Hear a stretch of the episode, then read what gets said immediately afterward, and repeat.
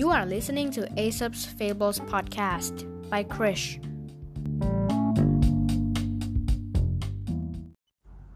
ตอนที่ 80 นกเหยี่ยวกับชาวนา นกเหยี่ยวตัวหนึ่งบินโฉบไล่ล่านนกพิราบเป็นอาหาร จนพลาดท่าเข้าไปติดตาขาของชาวนา ชาวนาเห็นดังนั้น จึงตรงเข้าจับนกเหยี่ยว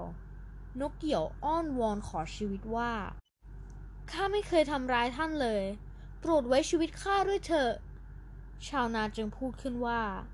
กระทีนกพิราบยังไม่เห็นทำร้ายเจ้าเลย แต่เจ้าก็ยังไล่จับกินอยู่ทุกวันนี่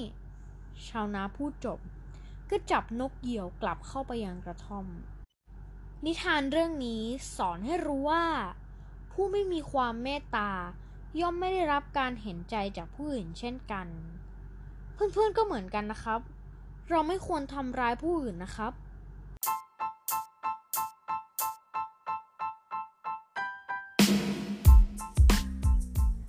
ขอบคุณที่รับฟังจนจบ แล้วพบกันใหม่ในนิทานอีสบตอนต่อไปในวันพรุ่งนี้ สวัสดีครับ